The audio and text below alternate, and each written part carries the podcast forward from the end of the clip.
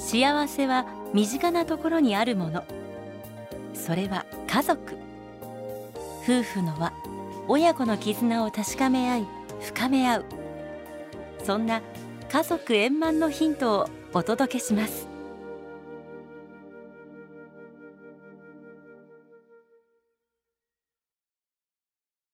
家族円満。第1257回。この番組は天理教導遊者がお送りします。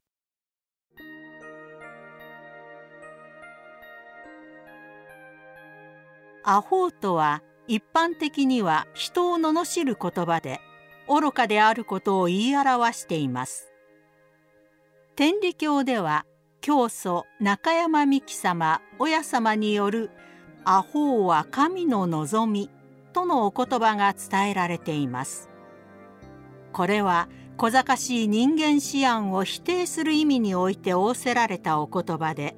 どこまでも素直な心そして高慢の誇りを払った低い心を神様は望んでおられるということです。神様の世界と人間の目に見える世界は違います。時には神様の思いに沿って生きることが人から見れば愚かに映ることもあるでしょう。世界からあんなアホはない皆人にやってしもてあとどうするぞいなと言われた日は何ぼこしたやらわからん。これは親様がこの教えを伝え始められた当初中山家の財産を困っている人々に施されたその人間の常識では考えられない行動を指してのお言葉です。親様はたとえ世間の人々から非難を受けようとも神様の思いに沿い切ることが大切であると身をもってお示しくだされたのです。またこんな逸話も残されています。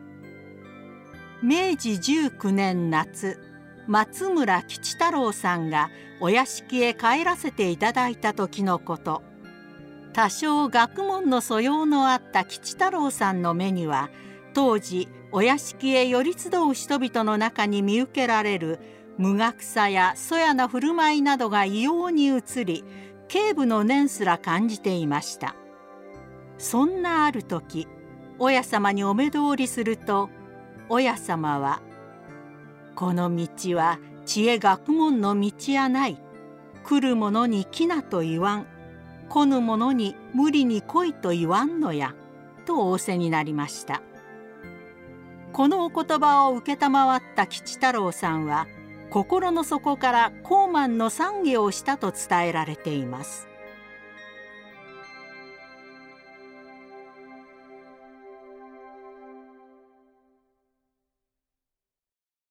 私の推し活。埼玉県在住関根健一。我が家では家族それぞれに推しがいます。推薦するの推に送り仮名をつけて推し。一般的に他の人に勧めたいぐらい気に入っている人物や物を指し好きなアイドルや俳優ミュージシャンなどを私の推しと言ったりします。2000年代の初め頃から使われているようで一昔前には追っかけなどと言われた行為を推し活。一押しのメンバーを推しメンと表現することも一般化しています。次女が中学生になった頃のことでした。あるテレビドラマに夢中になった彼女がその出演者の中の一人が人気の男性アイドルグループの一員だと知りそのグループが出るテレビ番組を欠かさず見るようになりました。気がつくと妻や長女もテレビの前で一緒に楽しむようになり家族の中で男一人の私はなんとなく置いてけぼりにされた感じが面白くなかったので彼女たちが楽しんでいる横でちょっと気になったところにツッコミを入れていました。するとニコニコしていた次女の顔が険しくなり黙って自分の部屋に戻ってしまうということが何度かありました。こちらは軽い気持ちで面白おかしく言っているつもりでしたが次女にしてみれば自分の好きなアイドルをからかわれて不機嫌になるのも無理はありません。そんなことが続くうちに私も気まずくなってきて余計なことは喋らずに一緒に番組を見るようになっていきました。すると初めはあまり興味もなく退屈な思いをしていましたが毎日のように見ているうちにいつの間にか私もそのグループの中の一人を目で追いかけるようになっていました。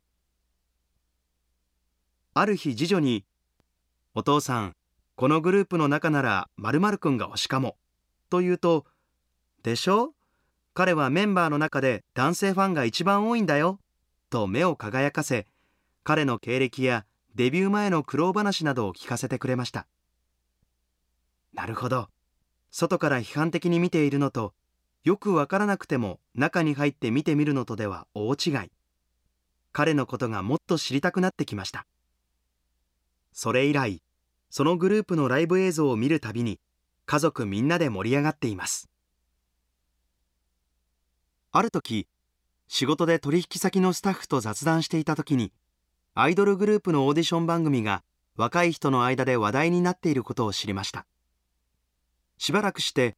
私が普段動画サイトでフォローしている著名人がその番組について話している動画が目に留まりました。注目すべきは参加者に対してプロデューサーがかける言葉だ。パフォーマンスを評価しそれぞれの課題を明確にし反省させた上で次のチャレンジに向けて気持ちを前向きにさせる。社員や部下に対する声のかけ方として全ての経営者は学ぶべきだと話していたのを聞き興味が湧いてきた私はこのオーディション番組を見てみることにしました。最初はプロデューサーの言葉に注目して見ていたのですがその言葉に応えて努力を重ねながら着実に成長していく女の子たちの姿にどんどん引き込まれていきました。そうかみんなこうやってハマっていくんだなと気づいた時には私にも一人の推しが生まれその子が画面に映ると釘付けになっていたのでした。とは言っても相手は娘たちと同世代の女の子です。そこにある感情は思春期の頃にアイドルにはまった疑似恋愛のようなものとは違い彼女たちの成長を心から応援する気持ちです。それは甲子園で白球を追いかける球児たちの姿に頑張れと無意識に叫ぶ気持ちに近いかもしれません。最近テレビでぼーっと生きている大人を叱る5歳の女の子が人間は自分はこれでいいんだと思えるから誰かのファンになる。と教えてくれました。心理学の専門家の解説によると人は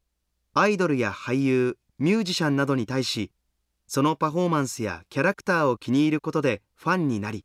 さらに共感するファン同士で仲間を作る。すると自分が好きなものを好きと言える場所の居心地の良さに気づき自分と同じ感覚の人がいることで自分はこれでいいんだ。という心理が芽生える。という仕組みなのだそうです。言われてみれば確かに家族と一緒に好きを共有するのはもちろん最近では同じ好きを共有する仲間とも SNS でつながることができます。推しを応援するときは初対面の人と一緒になり我を忘れて楽しむことができます。まさに自分が自分のありのままでいられる瞬間です。それに似た経験で言えば私自身中学生の頃に天理教の教会で聞いた教祖中山美紀様親様や先人の信仰者の逸話に心ときめいたことが思い出されます。そのときめきは多感な時期の私の心に染み渡り教会に行くたびに本棚にある親様物語大工の遺蔵などの漫画を手に取ったり結光源さん船乗宇之助などの劇映画も夢中になって見た記憶があります。特に大正時代に東京で単独布教を始め多くの人を信仰に導いた柏木倉治先生の教和集を手にした時は読み進めながらワクワクが止まらずまるで冒険者の小説を読んでいる気分に浸ったことを強烈に覚えています。今思えば私にとってこれらの先人の信仰者たちが当時の推しで私を信仰の道に引き寄せてくれたように思います。そんな推しに心ときめいていた時期に信仰について語り合い共に笑ったり泣いたりして過ごした仲間たちとの時間も自分はこれでいいんだと思える大切な時間だったのだと思います。振り返れば信仰に目覚めてから教会長を務めている現在まで日々教えに触れ人に触れる中で毎月のように奈良県天理市のおじ場に帰って神殿にぬかづき自分はこれでいいんだと再確認する。そんな人生を送ってきたように思います。信仰生活こそが私の人生をかけた推し活なのかもしれません。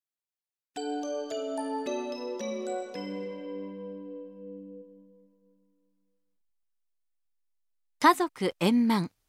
第1257回。天理教導遊者がお送りしました。